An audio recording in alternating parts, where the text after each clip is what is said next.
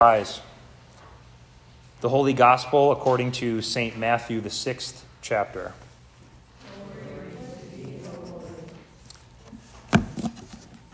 Jesus said, "Beware of practicing your righteousness before other people in order to be seen by them. For then you will have no reward from your Father who is in heaven. Thus, when you give to the needy, sound no trumpet before you, as the hypocrites do in the synagogues and in the streets, that they may be praised by others. Truly I say to you, they have received their reward. But when you give to the needy, do not let your left hand know what your right hand is doing, so that your giving might be in secret, and your Father who sees in secret will reward you. And when you pray, you must not be like the hypocrites, for they love to stand and pray in the synagogue and at street corners, that they might be seen by others. Truly I say to you, they have received their reward. But when you pray, go into your room and shut the door, and pray to your Father who is in secret. And your Father who sees in secret will reward you. And when you fast, do not look gloomy like the hypocrites, for they disfigure their faces, that their fasting might be seen by others. Truly I say to you, they have received their reward.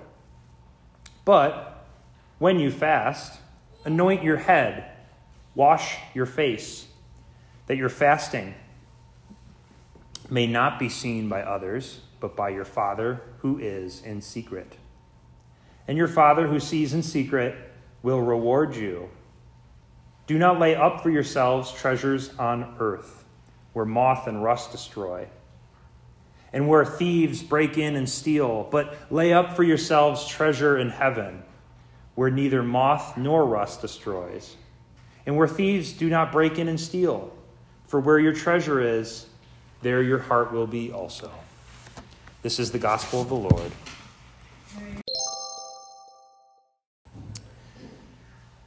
This is a gospel reading that's very tough for me.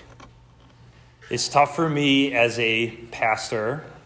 It was very tough when I was in school to become a pastor, because it seemingly is talking to people like me.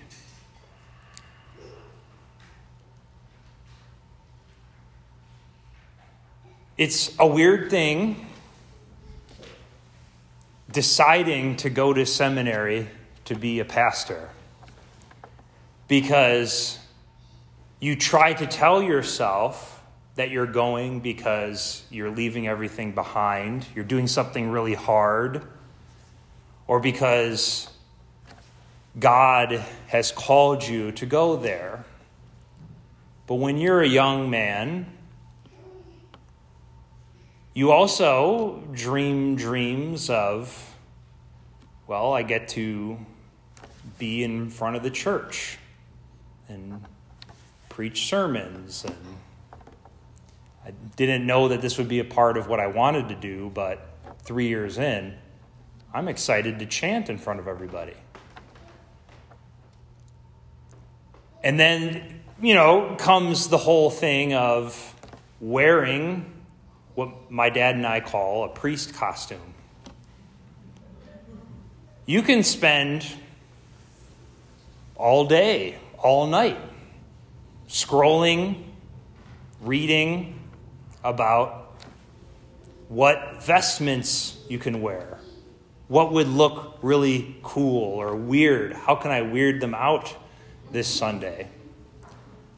And don't you worry, just wait till I have, preaching bands, like in a Puritan movie, Jesus talks about people like that. He talks about people like me. Sinners.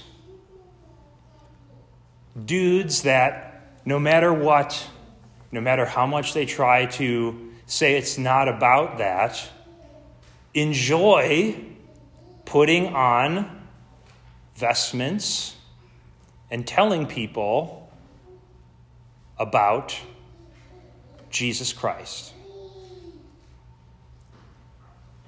And that's the aspect where I always have to remind myself that all of this, whether it be where a thing is up here in front or how much goes in the plate over there, or how many cups to fill, or whether the baptismal font's at the back of the room or the front, this is all to point to Jesus Christ. And not to look cool or flashy or fun or weird. And so Jesus tells us, warns us, beware of practicing your righteousness before other people in order to be seen by them. For then you will have no reward from your Father who is in heaven. Those are tough words. And it's not only written to people like me, sinners like me, it's written to all of us Christians. Because it's hard to be a Christian. Recently, for Advent, I won't tell you what I'm giving up for Lent, because it's secret. But I can tell you that I gave up for Advent a certain social media app that was spending a lot of my time in my free time. And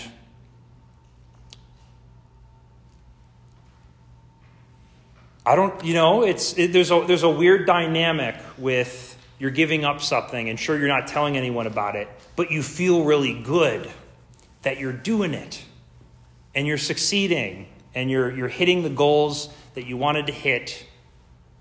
And you have to catch yourself and say, man, what am I doing this for? And I have to trace my way back and remember that I'm not even, trying to cut out this social media app from my free time because it's good for me in some way. I'm supposed to be cutting this out of my life so that I have more time to spend reading the Word, preparing for Sunday's sermon, praying for you guys by name, as I do with the phone book registry.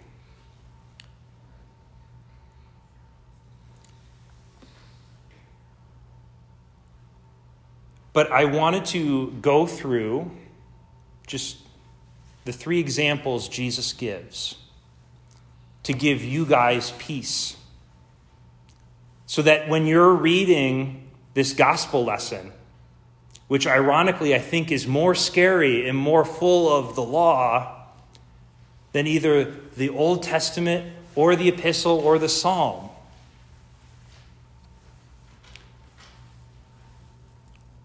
Jesus says, when you give to the needy, don't sound a trumpet before you, as hypocrites do in the synagogues and the streets.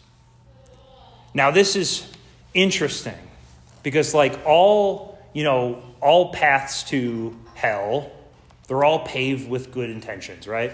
So in our Joel reading, we actually see in Joel 2, blow the trumpet in Zion, consecrate a fast, call a solemn assembly, gather the people, consecrate the...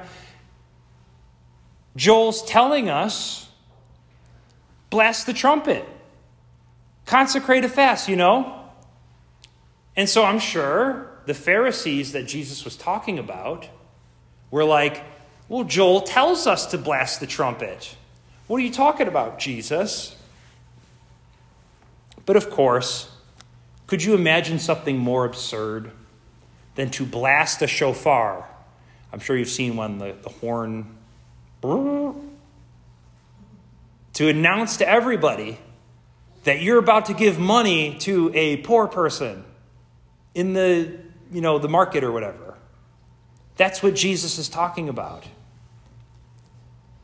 And honestly, all I hear are stories about you guys giving, not in that way, but in secret. Because you know that the Father will see who is in secret and reward you.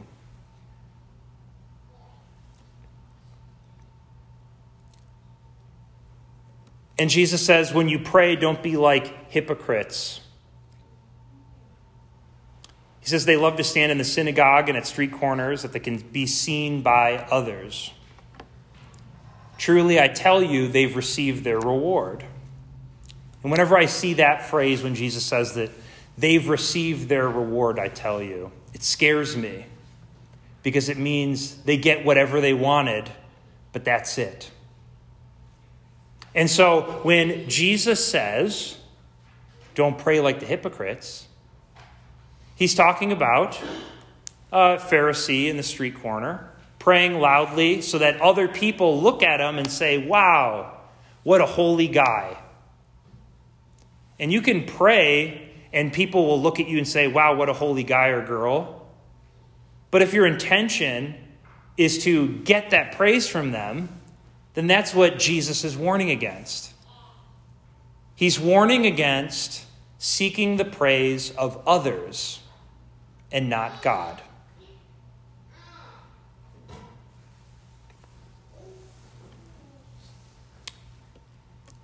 And to return to that, the scary thing is it's like the Pharisee praying in the streets before others for their praise will only get the praise of man for that moment, and then it's gone.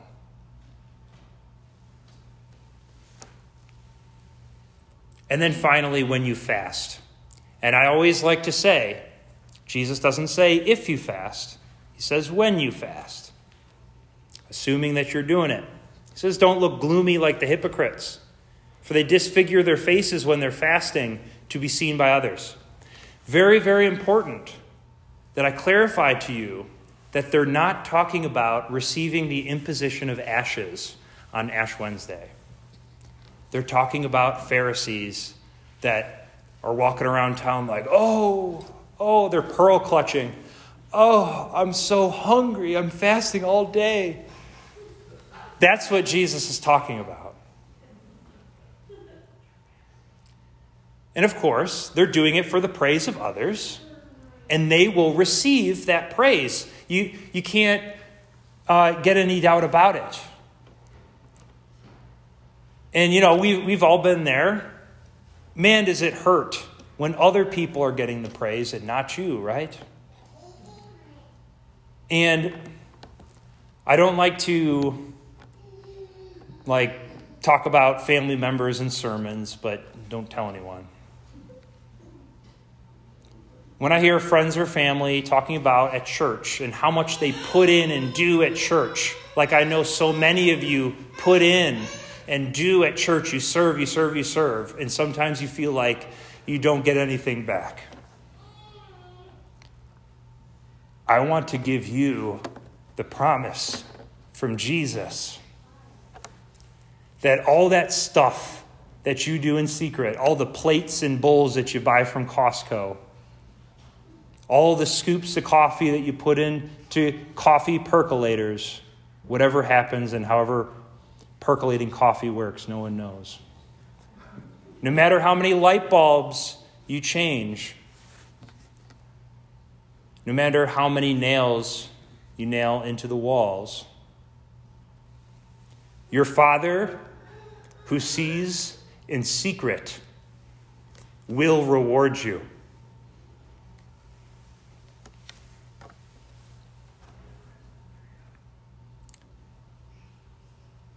Don't lay up for yourselves treasure on earth, where moth and dust or rust destroy, where thieves break in and steal. Lay up for yourselves treasures in heaven, where neither moth nor rust destroys, and thieves don't break in and steal. For where your treasure is, there your heart will be also. Where your treasure is, there your inner life will be. What do you store up in your inner life, in your heart? Do you store up what you witness, the good, the positive, the mercy, the grace, and ponder it in your heart and meditate on it and chew on it?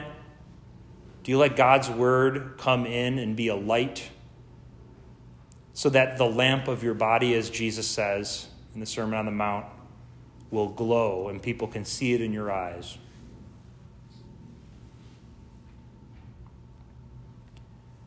We learn today in the text that the Pharisees want to be rewarded by the praise of man. And sure, we'd like that too. But our Christian hope, our Christian joy, is that our Father, who is in secret, will see what we do in secret and reward us.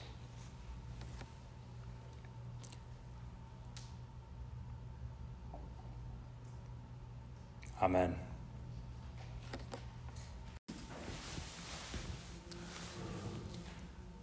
Almighty God has given his Son to die for you, and for his sake forgives you all of your sin. As a called and ordained servant of Jesus Christ, and by his authority alone, I therefore forgive you all of your sins in the name of the Father, and of the Son, and of the Holy Spirit. Amen.